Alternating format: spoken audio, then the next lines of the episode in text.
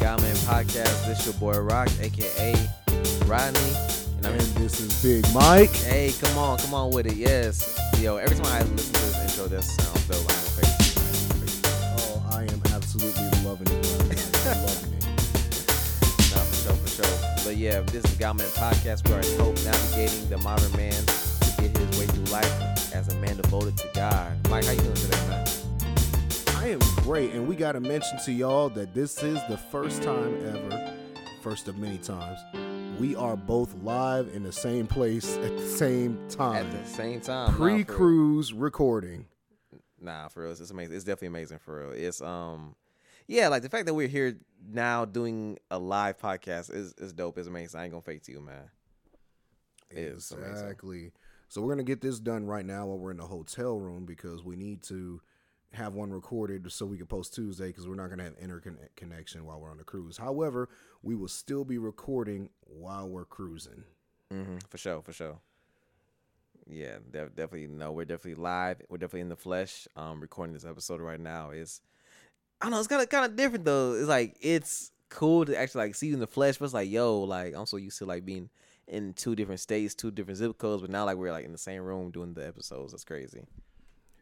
Yeah, it's it's dope, and I'm I'm glad that we're all together with this right now. Yeah, for sure. Yeah, like we're like 31 episodes in now. Today marks episode 31. This is 31. It, it took us 31 episodes to record one together. It took us 31 episodes to know Sure. what episode we're on without having to look up the episodes. It's the only way. It's the only, it's only way. It's the only way. It's the only way. Yeah. But um, yeah, it was it was dope for real. It was dope for real that we actually get to do this.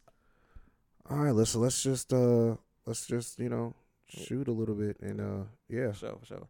Yeah, guys. For today's topic, um, so me and Mike, we just spitballing. We wanted to know, like, okay, what's an episode that we can do? What's one that we thought would be so, um, a good conversation to start with? And I feel like we should talk about um, the difference between knowing Jesus and have a relationship with Jesus, because I do feel like sometimes there is a disconnect with it because you know it's it's like we we know of Jesus, but I do feel like sometimes when it comes to the relationship part, that's where true growth takes place. If that makes any sense, Mike, um, what you think about that? Um, I can I can agree. I think there is a difference between relation, just knowing Jesus and relationship with Him, because it and it's I mean it's as simple as the way you think about it with even people you know. Like you Mhm. you could say I know this person, but that doesn't define relationship and how close you are with them. For sure. And I think a lot of people go I know Jesus, but they don't have a deep relationship with him. They know him, but they don't really know him. You know what I mm-hmm. mean?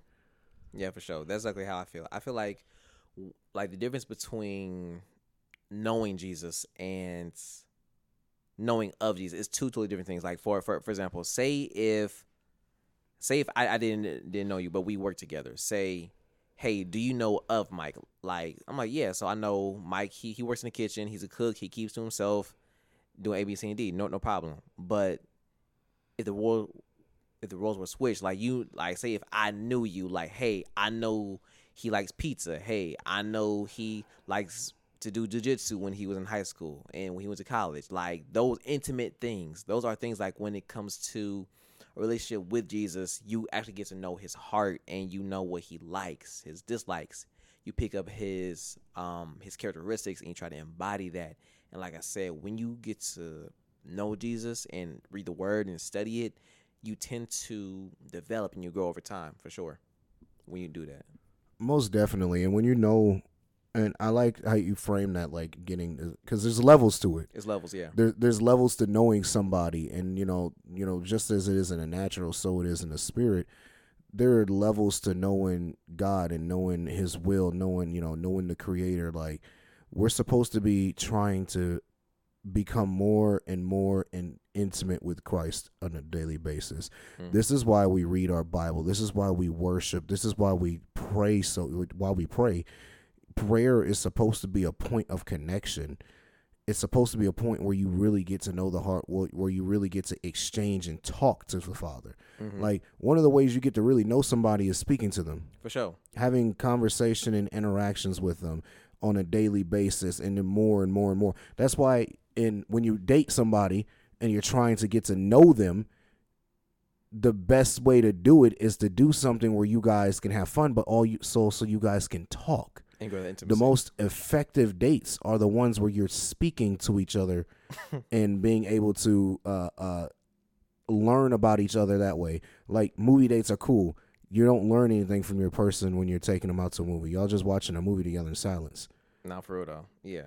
Going to the park is great because you're sitting there and you're walking around and y'all are talking. You're expressing to each other. You're watching body language. You're you're you're picking up on verbal cues. You're hearing what they say and interpreting what they say. Like Mm-hmm. um, so just as it is like if you're dating somebody or just trying to get someone to know in this natural, it's the same way with getting to know Christ in the spirit. You have to it's it's active work.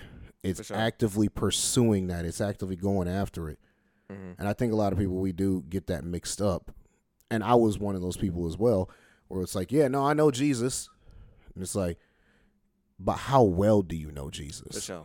Yeah, definitely. I definitely agree for sure. Um, growing a growing a relationship with Jesus, it does take work, but I think I do want people to realize it's the same thing as you're getting to know a person. Like it takes time. It's like I can't meet you the first day and we just we just grow. Like I think that's the best part about that. When you do try to it's, it's that intimacy, if you know what I mean. Like when you try to get to know somebody, like you really get to know the characteristics of them, like their likes and their dislikes. And I just know for sure it does take time. I think sometimes when we all have different levels when it comes to our spirituality in our walk, and I think sometimes jealousy does get in the way of a little bit sometimes because you know, like for example, say if I may be envious of you because of how well you you know scriptures. You like Mike, I know you like you you study the Bible. Like you know things and people and times of periods when oh yeah, when this happened, that means no when Paul did this and then you know, you know the Romans and da, da, da. I'm like, hey, I know the scripture. That's it's but it's it's like you can't really get envious of where someone is in their walk because they put in that time to study. And even with that time, like I say, you grew up in the church. I didn't. Like, I'm a late bloomer, but it, well, well, well, yeah. I mean, I look, I got a couple skin in the game. I got I got some skin in the game, but it's like I don't think you could really ever call anyone a late bloomer because you're introduced to Christ when you're introduced to Christ. For There's- sure. There's, no real time table on it. Like if you Mhm. weren't raised in it, then it, you can't be a late bloomer. for sure. Like I don't. Eh, I think there's a. I don't know. There's a better way we could say that. Like I, I don't want to say baby in Christ because it's like you're We're In- just in. Di- we're in different places. different. I like that. Like we're in different places. yeah, we di- have different different strides. of time Yeah, that we've both put into it. for sure. I've been putting time in Mhm. since you know because I was a child. I was brought up and indoctrinated. I've been putting time in since the Mhm. time I could speak and comprehend it. hmm You started putting time in a few years ago. Yeah, So there's like you said, there's levels to it. But just because I put more time into it, and here's here's the other kicker, come on, does not mean that I can have a I would have a deeper relationship with Christ than you do. for sure, definitely. Because time doesn't always equate to closeness with somebody. I got people I've known since I, I middle school. Mm-hmm. Doesn't mean we super close and, and everything. But meanwhile, Rodney, I met you in 2014. Yeah, 2014. Yeah, So, and you do like the closest person I got to me right now for sure. in my life. So, Mm, outside of my brothers. yeah, Um, so again, it depends, and that's why we can't. That that that sp- that comparison spirit is such a dangerous thing it does It because does, you yeah. can't you can't sit here and compare yourself to somebody else, especially when it comes to like your walk with Christ, because Mm-hmm. everybody is going to be different. You just have to keep growing from where you are. Mhm. And getting back to the time thing, because I just got off track. Nah, again. you good, you good. But getting back to the time thing, we definitely it it's it's time doesn't equate to to a deeper relationship with Christ. yeah, it doesn't. It what equates to a deeper relationship with Christ is circumstances Mhm. because you know what there are some things that you might go through being new in Christ that I never went through that make you that Christ kind of like pulls you into deep waters at an earlier stage. So you could get to a point where, you know, I don't even want to I don't want to compare it to like levels, but let's for for the sake of like illustration, let's say there's 10 depths to God, right? Mm-hmm. Yeah, 10 that's a nice number. And 10 is the deepest. Yeah. Well, we say that let's say I'm at 7. I'm Mm-hmm. in the 7th I'm, I'm I'm in depth 7 right now and I've been in this whole time. But you could come in and in 3 years you can be in depth 8. Yeah. Why? Because there's different things that you might have had to go through in that short period of time that forced you to grow, forced you to rely on him, forced you to really pour everything out into God and Christ, poured forced you to do everything by seeking him out, seeking his face in the in your secret place, worshiping him, reading his word. Whereas I could just be on this little routine. This is how I do things. And yeah, I'm gonna grow incrementally over time and you know, but maybe hit a plateau eventually. But then you could be for you could be just all in. So it just depends on the person. It depends on the circumstance. And depends on the work you put in. So it's it's not something that you can really compare to with others. Yeah, definitely. So the next thing I want to touch about is experience with scripture. I remember one time, uh, me and a few friends, we were doing um a like we started like a book club, like this one. Michael Todd um did relationship goals, the book, and me and a few friends, um, you know, all of us got the book, and then we got together like every week, read a chapter, and talked about it, whatever. So during the dis- discussion, you know, like what we got from the book, how it related to us, and I remember um we started doing um like reciting scriptures from from it. Then a particular friend of ours, she started saying small things like like like wow, like y'all just saying these, these scriptures like I wish I knew these scriptures like that. Then we explained to her like the reason why certain scriptures related to us is because we've been through experiences and we kind of got anchored in them scriptures. So like when you get anchored in something, it's a you're able to digest it easier. So um, let's talk about having scripture as the way to gain the relationship with, with Christ. So there's two things I want to talk about with that, right? So the first being that if you've read it and studied it in the Bible, you can forget it and it can come back because it does say and I'm re- forgetting where Paul says this, but he says that the Holy Spirit does bring remembrance, um, and and especially of Scripture. And I've experienced that a lot, where there's times where I should, there's times where I might be talking to somebody, and let's say evangelizing somebody or helping them out with something, like I say, on workplace or whatever, and the perfect Scripture just is recalled Yeah. Not something that I read constantly, something I've read in the past sometime, and the perfect scripture is recalled. Or like when we did uh when we did that podcast, um and I pulled out that second chronicle scripture just out of nowhere. Yeah.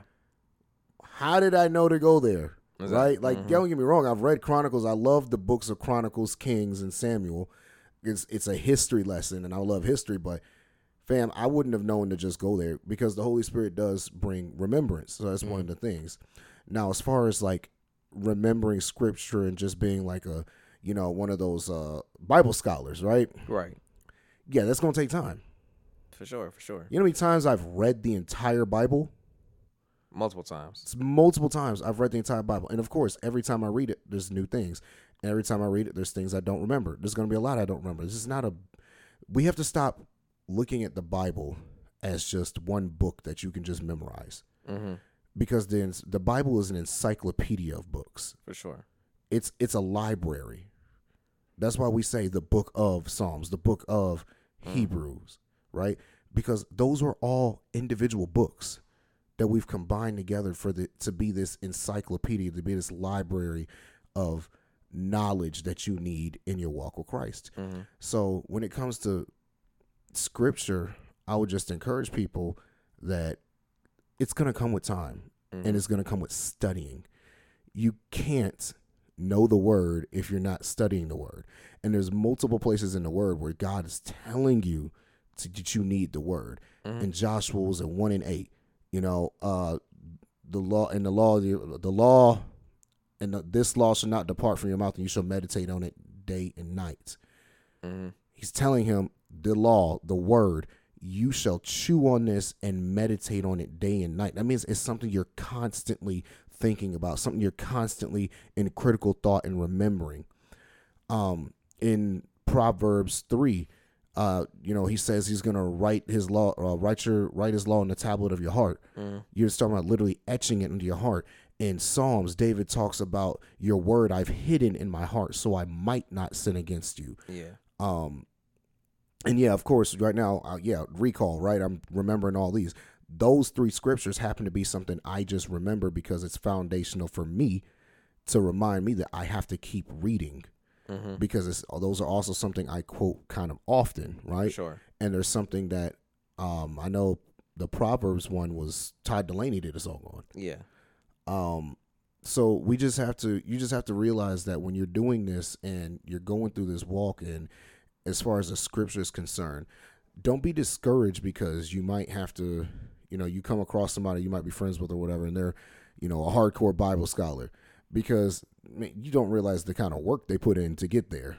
How much, how many hours of reading and studying and going into it, especially when you get to the ones that are real scholars, where it's like, oh no, no, we went and also you had to look up the Greek for certain words or Aramaic for you know uh, for certain things and translate and see what it's really saying.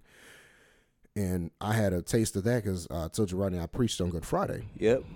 He, uh, Apostle, Apostle Darren had three of us preaching 15 minutes apiece. Well, 15 minutes was your time limit. Okay. I Did- went for did- five. Oh, you, you did I did five. I told him I'm not gonna be before y'all long. he said, "I'm not gonna lie. I'm not gonna. Y'all not gonna say, like, take "Listen, your time, Pastor." Minister Michelle went over 15 minutes. She easily went over 15 minutes. I was like, cool. She can have some of my time. Like you know, what? she she has some of my rollover minutes. She can have that. Yeah, she can she that. she she got up there. She was the first one, and when they said Minister Michelle Lane first, I was like, "Oh, she's a Bible scholar," and so I'm like, "Oh man!" And I know I'm last because I got the last three words that Jesus said. I'm sitting here like, "Wait a second, if Michelle's first, does that mean Elder Joe's next?" Ah, no, no, no, no. Yes, it's the same Elder Joe from a previous episode, y'all. Elder Joe is a Bible scholar. Mhm. But again, he and Minister Michelle, because they're married, they've put in the work. They're older. They had to have put the work in. They're they've been in this their entire lives. Right? And they've been in this their entire lives. So of course they're gonna know more scripture than I do. I'm about to be 30 years old next week. And let's say there's 10 years that you can say that I haven't I would say I was started to really study the word at maybe 10 years old. Mhm. And then there's brief there's periods in there where I wasn't studying at all like when I was, you know, I backslid and I was in the world in my early 20s. Yeah. So let's say the first 5 years of that, 20 to you know, 25. Fam like Mhm.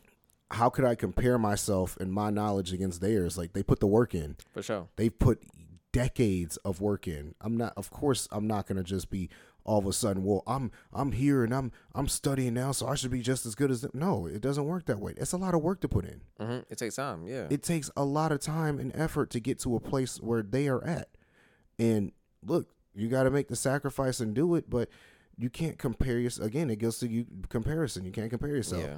Now I'm glad Elder Joe wasn't the next one. It was, but then it was Minister Robert, and I was like, that's not much better because he's the one who knows everything about the Hebrew everything. Mm-hmm. This man can tell you about the Hebrew and everything mm-hmm. about Judah and all the mess with the well not mess, but all the history and how mm. everything ties in and relates, the calendars, all of this.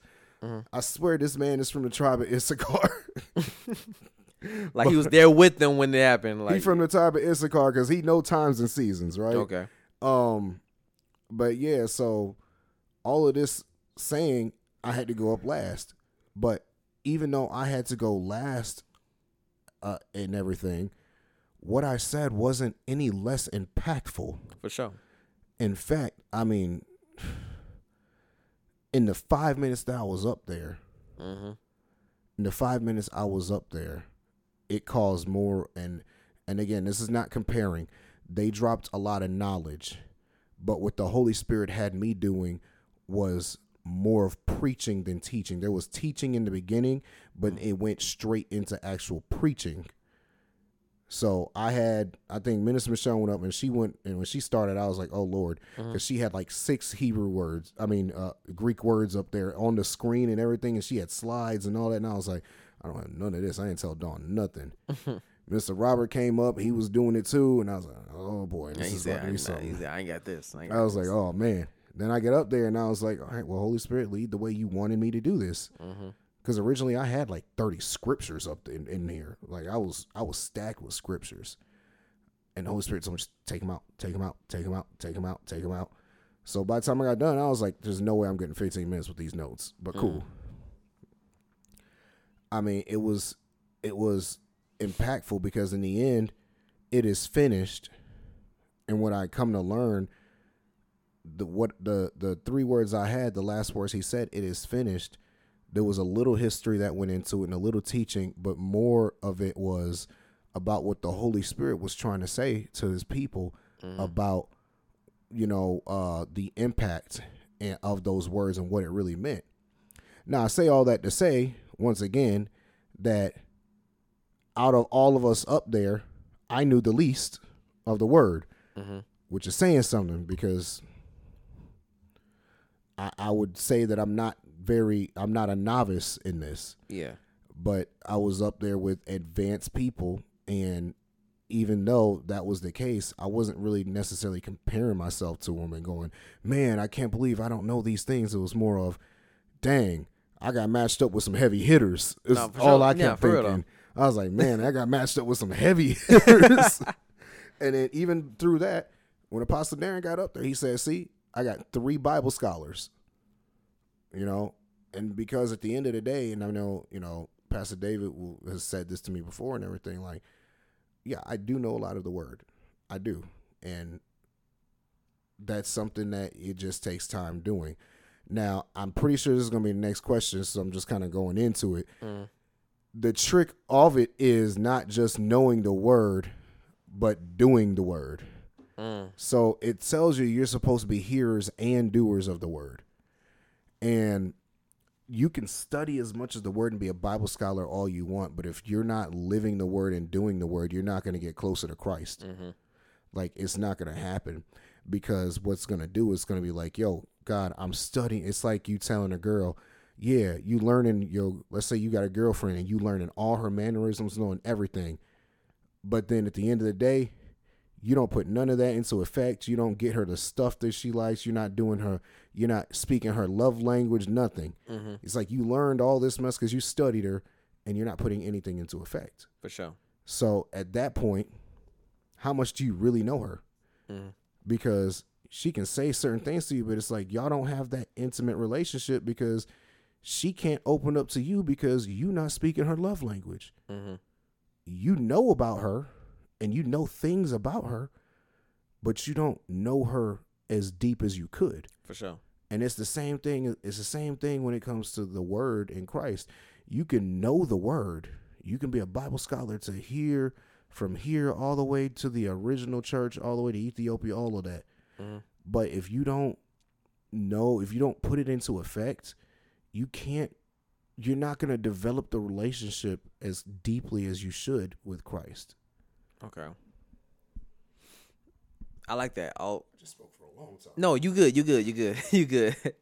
um, man, there's so many things that come to my head, but um, so I guess I can speak for a little bit. Um, so the first thing I do want to mention is that one of the things I like about the comparison, because even for me, I I do the same thing. Like I said, even though I'm not saying I'm a baby in Christ, but you know, I you know, I put my few years in since I gave my life to the Lord, but it's like I automatically compare for because the things I don't know. For example, when it comes to hymns, I don't know many hymns compared to people who's been in the church all their life and they're singing the hymns and people will be like, "Rodney, do you know this?" No, I I don't know this, but at all. But it does make that person any better or makes me any less. At the end of, end of the day, God sees all of us the same because as long as you accept Jesus Christ in your heart, God still sees you as you are. Now, once you accept Jesus, that's when you got to put that work in to know Him, obey the Word, and pursue and move forward. And then the other thing I want to talk about when it comes to the comparison is because of like the comparison, like it's that term that that says like comparison kills. Like I feel like because of comparison, we put ourselves in a disadvantage of saying I'm not worthy of doing this. Like for like for example, they you know we may talk to ourselves or talk ourselves out of everything. Like oh well, you know I don't know a lot of scriptures, so I can't be the head of the performing arts ministry.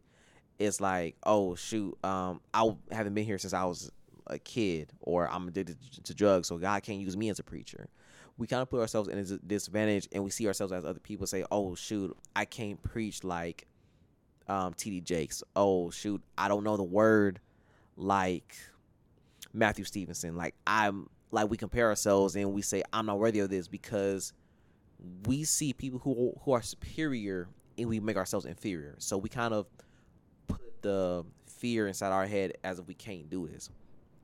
When the fact is that once you're called and God puts something in your heart, God has the vision and the plan. And you have to trust, like, like I say, God knows how He created you. So it's like you have to put in that work to do so, to do that. And that's one thing I've noticed as you were speaking about that and so, and the other thing I do want to get into, um, I don't know if you had something else that you wanted to say because it seemed like you was like in deep thought about something. Yeah. So, the, so it was like two things. So first off, there's only like ten hymns you really need to know, and you don't need them fully. No one knows the hymns fully. All right. Nobody knows the hymns fully. Name the ten. Go. I can't tell you. Okay, there we go. Perfect been, example. Exactly. Perfect I, example. I've been, and here's the thing: I've been in there the whole time, and I grew up originally in a lot of, you know, older churches where they sang the hymns. Yeah. You know, the first one I was down in here, we actually pulled the hymn book out. Mm-hmm. For sure. I, like I sporadically go into song with some of them. I don't. I can't tell you all. Can't tell you that. But one even, even during I wanted to- service, they, they don't even know it. Cause remember how we talked about earlier um, today? We talked about how like when like when the choir was singing, it, they don't sound as impactful singing from the diaphragm. Mm-hmm.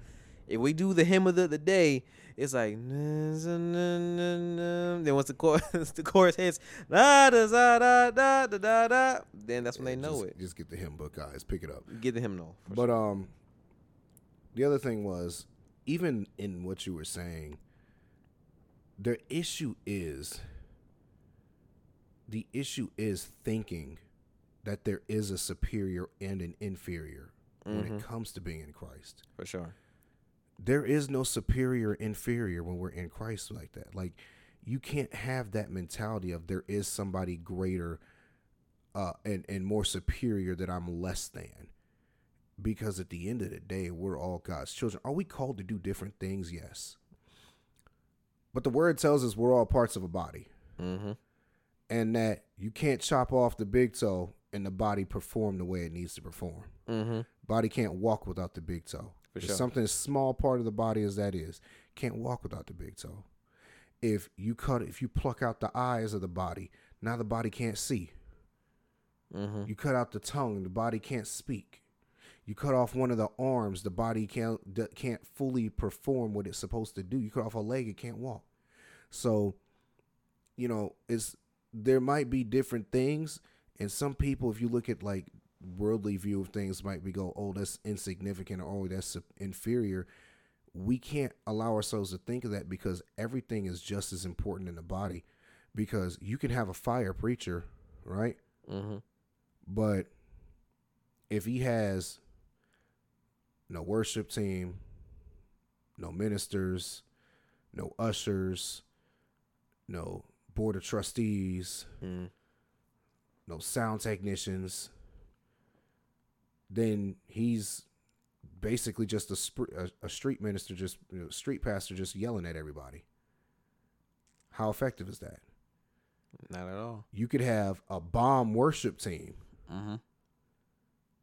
but the preacher isn't great doesn't preach the word so now you get this thing where people come in and they're being led in worship and they're having an encounter with christ Mm, and then guess what they're not being fed the meat of the word that's true. so they have this encounter with christ and this emotional experience and now they leave out of there with no knowledge.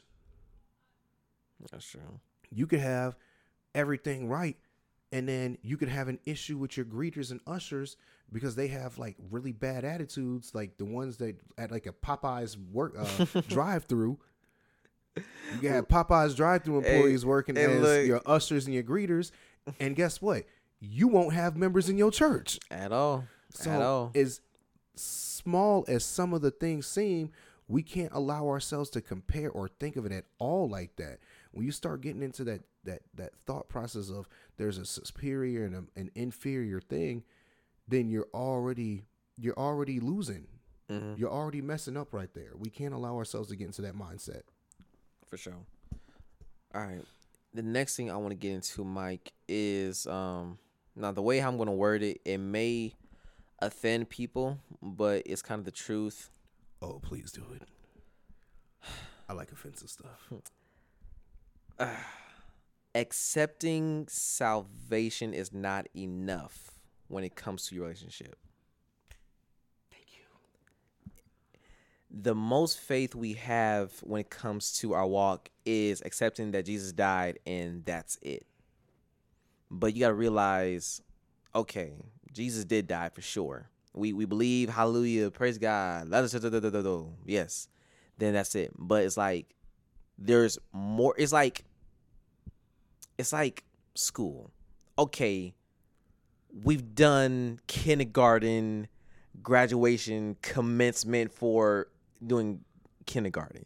Now there's other grades and more things we need to learn about Jesus and God and the Holy Spirit and so many other things, but we stop at the kindergarten level where there's more to learn and more to do. And it's so and I for me, like you can kind of tell when people don't really apply more. Not saying they not saying they're bad people, but sometimes they probably just not aware. Okay, there's more. They have not been exposed to more. Like for me, like let's say for example, like my my, my background, I only came to church for Easter, Mo- Mother's Day, and Christmas, because that's all I've been exposed to. But then once getting more involved in the church, I'm like, oh, there's more out there. And then once I'm seeing, okay, there's more than just, all right, give my life to Christ, get baptized. Now I'm actually in the doors now. Now I'm actually studying. Now I'm actually around people who are correcting me in what I should and should not do. Like I said, like how, even how I speak, how sometimes hey, like, like I'd be like, man, I'm just stupid. You be like, hey, right, right, no, no, no, no, don't, don't, don't, don't, don't speak that. There's power and death in the power. There's life and death and power of the tongue. Then I'm like, oh wow, I'm being corrected because there is more when it comes to a relationship. Like that's just a key ingredient of like, okay, there's more to me than just accepting Jesus. You know, it- it's, it's like it's like you can't enlist in the army and not expect to go, go, go to war.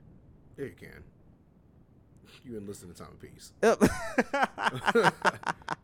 okay, look, I'll say this. It's, it's like you jump in the ocean expect to not get wet. I think it's more of like, because I'm glad you brought this up, because salvation is not the finish point; it's the beginning. Mm-hmm. And Paul says it when he's talking, and I think in Corinthians, and he says that, you know, when you're babes in Christ, you drink of the milk, Yeah. but you eventually got to grow up and you got to be eating the meat. You want the meat of the word. Now, this is an analogy for, you know, you being a baby, you needing milk. You need to be uh, taken care of. You can't, you know, you can't take the fullness of everything coming. But if sooner, sooner or later, you got to grow up. For sure. Sooner or later, you got to de- uh, evolve. You got to be developed. You got to be grown, and so you can take the fullness of what there is in salvation, the fullness of ministry, the fullness of being a Christian, the fullness of the what the Word is trying to tell you. Because, so look, listen to me. A lot of new Christians can't take the fullness of what the Word says. Mm, no. Because if they just jump in and automatically you're like this, this, this, this, this, this, this, this. You gonna they gonna walk right. I'm like, whoa, whoa, whoa, hold on, what? Are they, I I thought it was love and peace and right because that's that's the selling point for everybody. A lot of times is love and peace, love and happiness, and mm. oh, Daddy God is just awesome. He took he took my sins away. Accept you exactly how you are. Oh my goodness, I feel like we're just teasing people now. I mean, but, hey, I mean, I know me. That's how I get like, wait, wait, what? What Kira shit off um, self free? She said said, "Mama's a crackhead. You ain't gotta be a crackhead."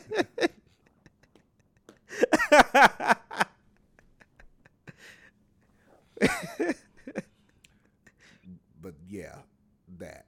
Yeah. Um, that. But uh yeah, man, like you got to be able to develop within Christ and develop within the word. And that comes again with time, that comes with maturing. It's spiritual maturing for sure. is what it is. So, this is one thing our apostles say. They say, "Look, we're developing spiritual spiritually mature sons and daughters." Mm. Why? Because like you can't stay a baby forever. Unfortunately, You know some baby behavior in Christ? Learning a word and not applying it, listening, not applying. doing things that make people think that you're a hypocrite. Yep. Um, you know what else is a baby in Christ? What? Ignorance. Yeah. Ignorance That's is true. a big one. That's because true. when you're a baby in Christ, you still don't know. You're still learning. Ignorance. Mhm. But as you've developed further, you shouldn't be ignorant anymore because you should have learned. Yeah. You should be reading your word. You should be showing up to, you know, to to church on Sundays, Wednesdays, Tuesdays, Thursdays, whenever y'all your you know your service has it. Whenever there's a gathering, Mm. you should be putting in the work to develop and grow. Mm-hmm. But I think it falls this that falls lost on a lot of uh, a lot of Christians and believers because a lot of people they go they get saved and they're like, well, I guess you know that's it. God loves me. He knows my heart. And ah, I know again that's cringy. I, I don't like hearing that anymore. But that's the main thing people say is common. he knows It's- my heart. yeah, Yeah, it's common. They love Yeah. saying that. And my rebuttal to them always is he knows your heart and in the word it says it's wicked. Mm-hmm. It is desperately wicked. For sure. Definitely. Yeah, definitely. And I think that's why I really wanted to drive that point to people of saying how salvation is not enough because they feel like, okay, I got I believe in him, got baptized, that that's it. Like no, like you said, that's just the first step. You know, that is like on a, relay race and track. You know, someone hand you that's like someone handing you you the baton, you take like two steps, and you're like, whew, okay, I'm done like no there's still more. There's still more that you need to do. And that's why i really encourage people like to read the bible. Go to bible study. Go to sermons. I mean listen to sermons and study the word because like that's all like faith comes by hearing. That's from hearing the word of god. And that's why I encourage people like to read the Bible, even though many people say like, "Oh no, it's, it's man made and I can't believe in it." But like, yo, that's God's love letter to us for instruction, for discipline, for advice, for wisdom. We need to seek that in order to live this life the way how He called us to be, and to expose what He expects out of us. And that's really how you grow that relationship with Jesus is by the word that's in the Bible to do that. And like, it really um, does break my heart in a way when I do see people that who stays in that bubble of, hey, God, God knows my heart. You know, me him is like like this, but then it's like you kind of don't see the fruit or that listening and applying, like how David always talk about. You don't see the fruit of listen, listen, applying. Like keep going in circles, making making the same mistakes of going in circles, and you know of the lying, the infidelity, the lust, the self, the non self control, the so many other things. You're not seeing the fruit that's being produced, and I really do think once you take the time to really try and submit to Jesus and get to know Him, eventually your heart will turn. It'll be under the condition and the demeanor of Jesus, and you will start put on His mannerisms, His characteristics, and you really start to develop the attitude and the mindset. And the really two things you want to embody really is the heart and the mind. Once you get into your heart, your whole body matters will pick up certain things and you'll start doing things differently. Like that's why I really encourage people to like you gotta be submitted under God, be under his presence and be in constant worship because the more you do it, you'll find yourself changing. And that's really what it is. It's a it's a you gotta make it a habit. Some people make church a Sunday thing or a yearly thing. And we all know when that one year is on Resurrection Sunday or, you know, Christmas.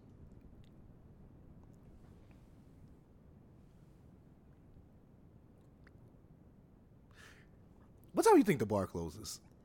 Excuse me? I want another virgin pina colada. Um, they they may be closed. I mean, it's only eleven forty.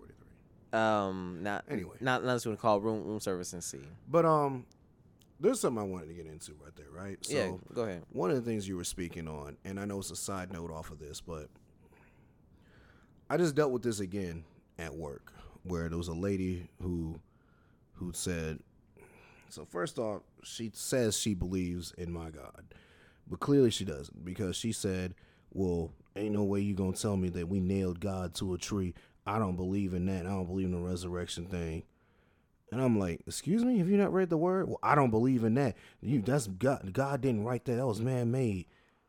And I was like, "What is up with people and saying that? Like, did y'all what y'all expected God in all of His heavenly, His holiness, His holiness, which means separation, because He's separated from sin. He's separated from this earth because this earth is full of sin, right? Mm-hmm. Y'all expect Him to come down to this earth and handwrite the word of God for you? Like, where is this sense of entitlement coming from? Where it's like it's it's it's the genie effect. They think God's a genie. You never had a friend like me.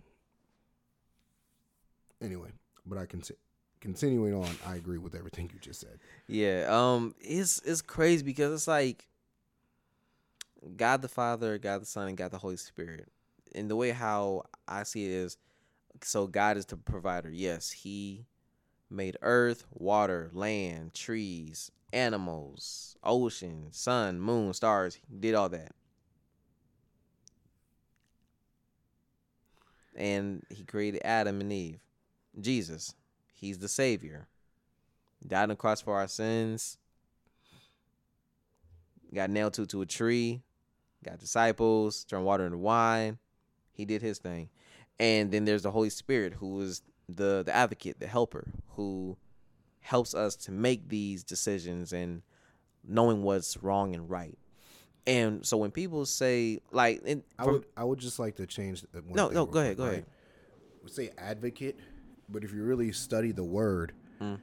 the Holy Spirit wasn't necessarily sent down as an advisor as much as he was sent down as an administrator. Mm-hmm. Because if you look, when the Holy Spirit came down, the Holy Spirit was administrating through the church, administrating through the apostles. Holy Spirit was making decisions. Holy Spirit was telling them where to go, what to do, how to do it, giving them the power to do it. So it was almost like God on the earth administrating and sending out his people and doing what and giving them authority and the power to do certain things. Like, for example, when those two were, uh, you know, when they were selling everything uh, in Acts, Yeah. when the saints were selling everything and giving all the money and bringing all the money before God into the tent, and there was that that married couple that sold their possessions and decided to keep some of the money, and Peter told them, remember Peter was like, "So where's the rest of it?" Mm-hmm. They're like, "This is it," and he was like, "No, you're lying." Right. He was like, "Why did you lie and hold back from the lo- hold back?" And they're like, "Well, blah blah." And he was like, "You didn't lie to me. You lied to the Holy Spirit, Mm. and the Holy Spirit got them up out of there right then and there, Mm. killed both of them, and had they had they had to be carried out. Their bodies had to be carried out." Because at the end of the day, they weren't speaking to Peter on that one, and they didn't. What they didn't realize is they were speaking and lying to the Holy Spirit. They were lying to God, because what they see is the vessel, Yeah. but what they didn't see was the spirit inside administrating and dictating what was going on in the earth. Mm, that's heavy. That's good. That's good. Yeah, and the reason I want people to understand all this is because even I think that I think this was the scripture for the day on the YouVersion Bible app. How when Jesus was saying, "I am the way and the truth and the life," the only way to get to the Father is through me. So for you to believe in God but don't believe in Jesus, it's like, yo, like what's what, what's, what's going on? Like, it's because I just want people to watch the Passion of Christ. Man, that's rough. I'm just saying, if I, if we're not saying does not convince you, if you watch that movie, that will convince the heck out of me. I said, yo, every, bro, every time I watch that movie, man, like I get a little, little teary eyed a little bit. He did a good job depicting on what happened. Like uh, Mel Gibson did an amazing and fantastic job depicting of what happened to Christ. I mean, he went, you know, he threw a little couple scenes before then, like you know him drawing Jesus drawing the line in the dirt and all that. Yeah. um, which time wise wise doesn't necess- didn't necessarily happen right before then, but he showed where the devil took him, where Jesus went up in the mountain and the devil you know came and tempted him, which was great. Mm-hmm. It was great. It was a great depiction of how, how he had the devil and everything. How the devil was behind the scenes influencing certain people, like how he'd whisper in people's ears and whatever. And the then we get to the we get to the Peter cutting off the ear, Jesus putting it back on, and we get to the beating. The quote unquote trial, Yeah. uh, you know, Pontius Pilate and his wife, and them basically saying, Yo, we don't want nothing to do with this. This is nothing to do with us. And the Jews basically forcing them by saying, "Hey, he's an enemy of Caesar because he demanded himself. He can't. He said he king of the Jews. So if you don't get him up, you don't punish him, then you're an enemy of Caesar. and you know what that means? That means you're gonna be killed. Right. So they forced him into doing something he didn't want to do. Mm-hmm. And then you see the beating, and you see the way the Romans are enjoying it. Mm-hmm. Be- and and I'm and I'm glad he put that in there because back then there was a lot of enjoyment in making people suffer. It's kind of crazy, but I mean it also kind of shows how it is today too because we do like people in general like to see that stuff just like people seeing suffer just in different ways. Yeah, for sure. We might not want to see the brutality of, you know, someone getting beat with a cat of nine and you know their side being ripped off and all of that.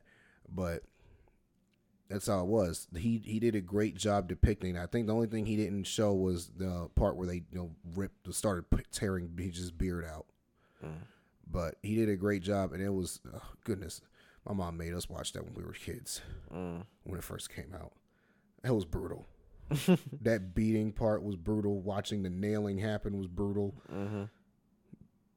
Even the post death when they stuck him with the spear, it was like, why are you doing? Because I had I, I, at that point when it first came out, I hadn't read the whole gospel, so Yeah. they're sticking. Stop sticking! He didn't do nothing. He's dead. like Leave him alone. Leave him alone. And he did not do nothing. Nah, and it's like it's things like that that makes me. It's like knowing what Jesus did. I think that's why I say like a relationship with Jesus, like you start to grow empathy and sympathy. That's what makes you change for because you got to realize, bro. It's like Jesus was sin- sinless. Like he didn't commit not one sin while roaming this earth, but then he took on a sinner's death for the entire world. Bro, you know how many people is in this world from then when he did it to now and for future ones? That's a lot. For only one person who did not commit any type of sin, and he took the nails, the crown of thorns, got whipped, so much blood being shed, bruised for our iniquities and our transgre- transgressions. Like, like he pretty much got jumped for for us. If I could put it in lane in, if if I could put it in la- layman's terms, but like yo, like that's when I you gotta realize like I think you were going for the Isaiah scripture, Isaiah uh, yeah, fifty three and five, where it says, read But he was pierced for our transgressions, he was crushed for our iniquities. Upon him was the chastisement that brought us peace, and with his wounds we are healed. you gotta realize, man, Jesus is worthy of our submission. He's worthy of it. Like every time I think about that scene from Passion of the Christ, even just reading it just in general, like the movie is not what really inspired me, but it's like just knowing what he did for us, like not only for the people for who did accept him, but think about it, bro. He did for the people who who chooses not not to accept him. But he says, even if you don't accept me, I'm still gonna love you. Like I'm still doing this. All right, so since we've shifted now from just scripture to the the passion, right? Go ahead. And everything. We just got done with passion a week a week ago. I'm gonna go ahead and share, and I just felt right now to share what uh when uh, what I ended up speaking on, right? So I spoke on John 19 and 30, the last words Jesus said before he and it says when Jesus therefore had received the vinegar, he said, "It is finished," and he bowed his head and gave up the ghost. Those are the last three words that Jesus said before he would die, right? Mhm. Obviously, he came back and spoke more, but those are the last three words he would say before he died and took on our po- uh, took on our our sins.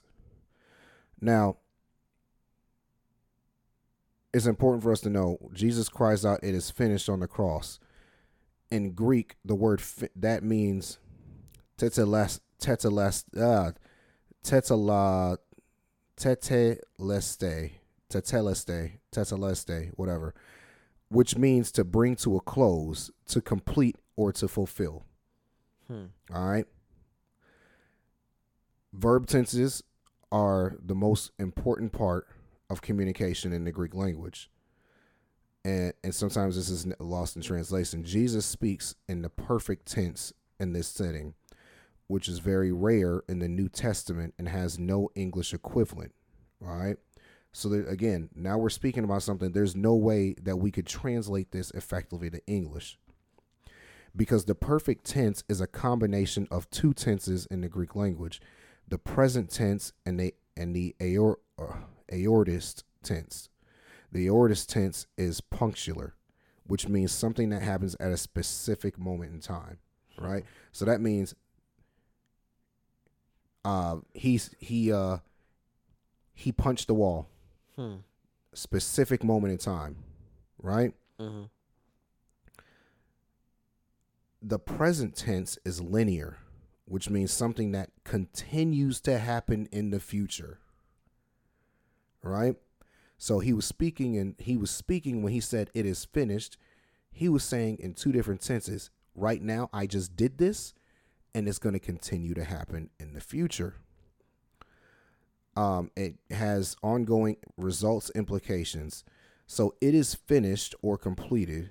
What he is actually saying is it is finished and will continue to be finished to bring to a close, to finish, to end, past, finished, and to continue all of this in the future.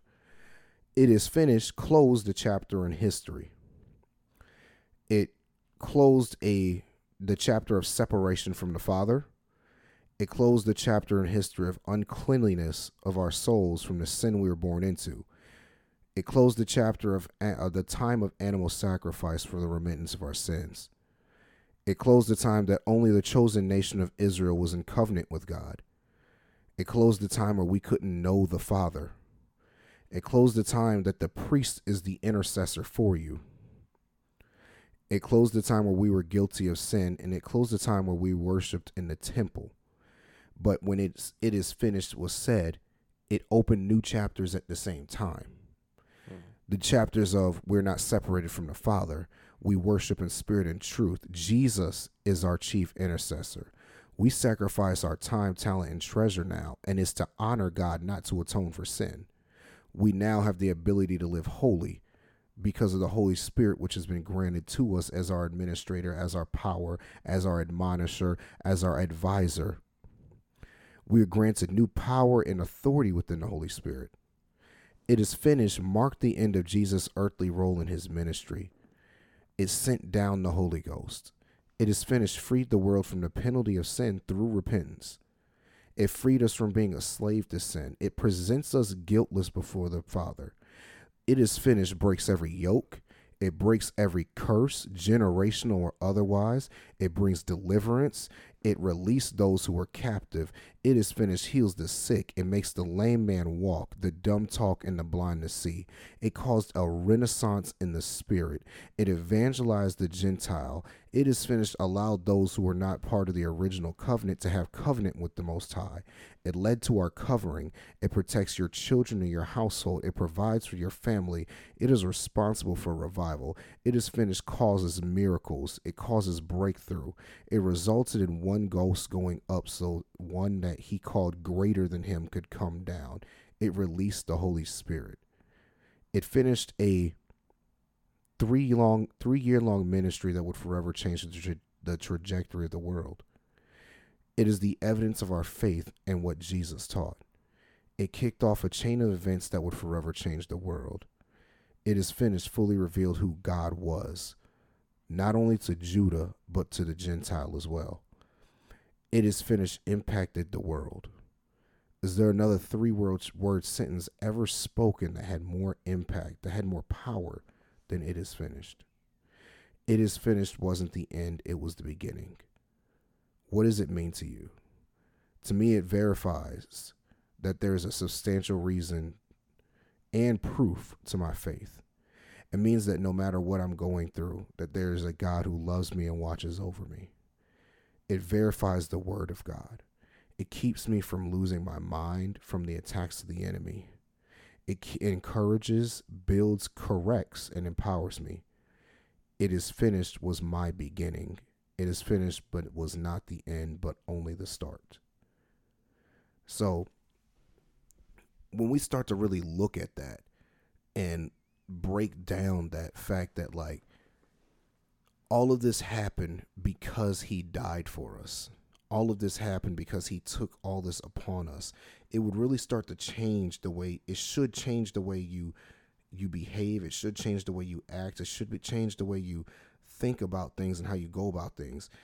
When you really start to think about the consequences that were dealt with so that you could live it would change the way that you view life. It would change the way that you speak like some of the things we struggle with like like people be like yo man i just can't stop i can't stop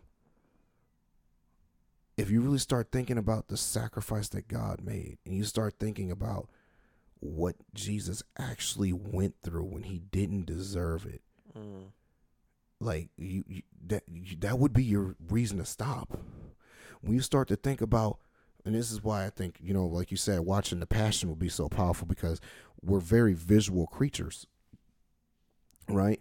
Mm. Um, even one of Jesus' disciples didn't believe Thomas said, I'm not going to believe he got up unless I could put my hands, my fingers into the holes in his hands and my hand into his side where he was pierced. Because he said, I got to see it to believe it. Mm-hmm. Right? And, you know, Jesus told him, like, you know, blessed are those who believe without seeing. Because you're not going to get a visual representation for your faith all the time. That's why it's called faith if you have to see it to believe it, it's not faith. It's not. It's not faith. That's just simple. That's simple logic and fact, mm-hmm. right? But faith goes beyond logic and fact because no. faith requires believing. Faith requires trust. Faith requires a strong belief and a strong trust in somebody.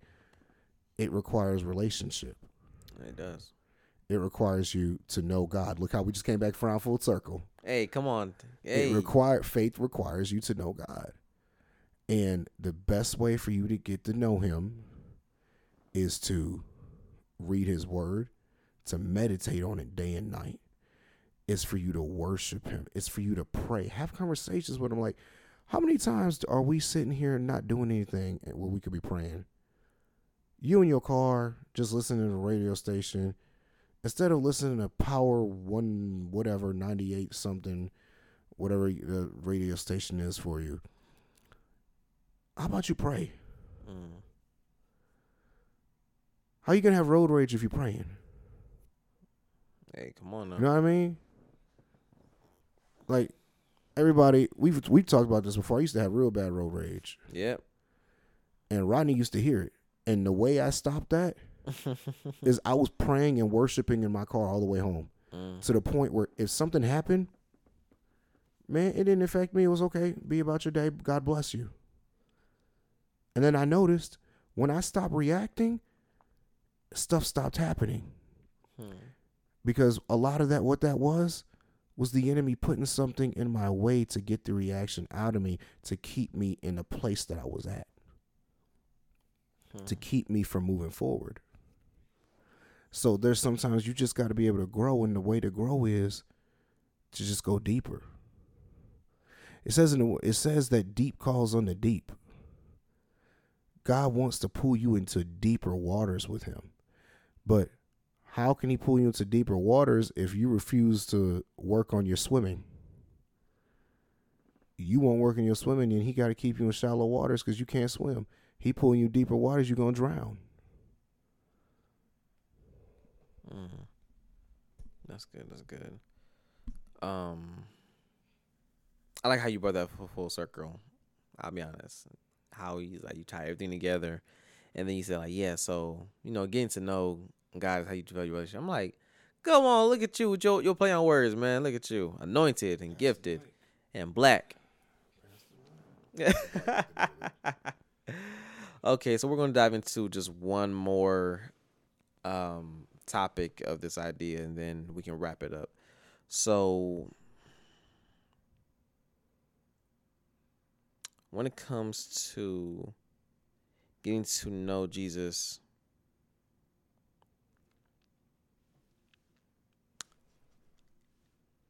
is there a how, how, how I want to word this um hmm Take your time, Rodney. Take your time, Rodney. um, I guess I'll say this. Um, when it comes to getting to know Jesus,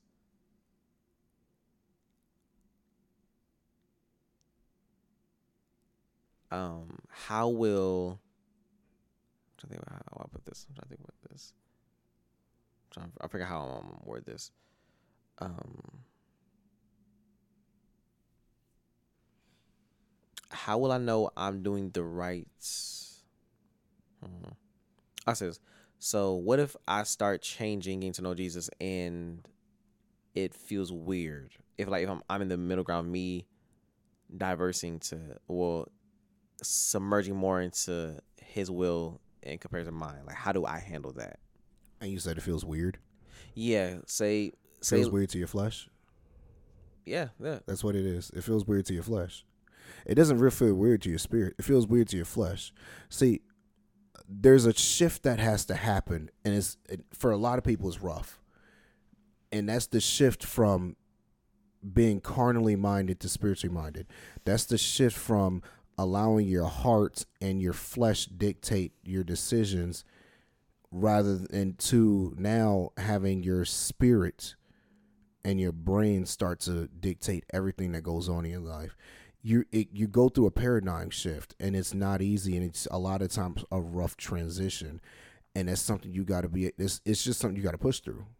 You're gonna you pray for it um but the way to get through it is to push harder at that time i'm being honest because if you start to slow up and you give leeway it's not gonna it's not gonna make anything better it's gonna make it worse Mm.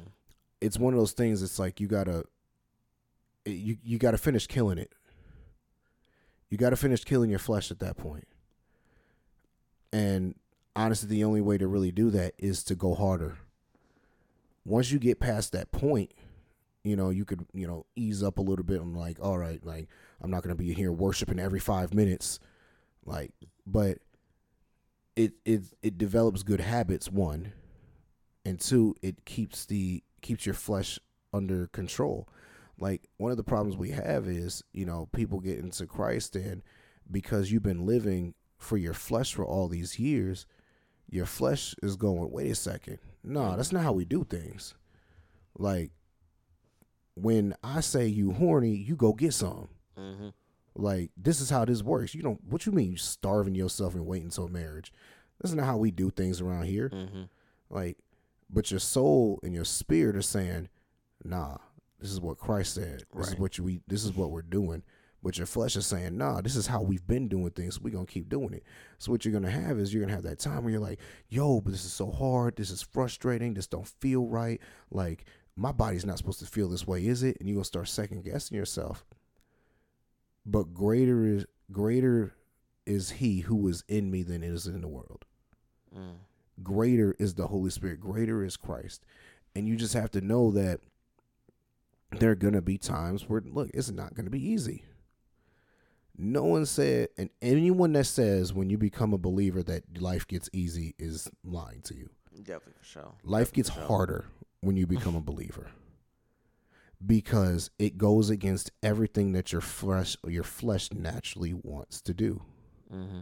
Like you said, we were born into sin. The Bible says our hearts are naturally wicked. Yep. Our flesh is sinful. This was born into it. Your spirit, your soul is not. Your spirit was made of God. Your spirit was made in his likeness and his image.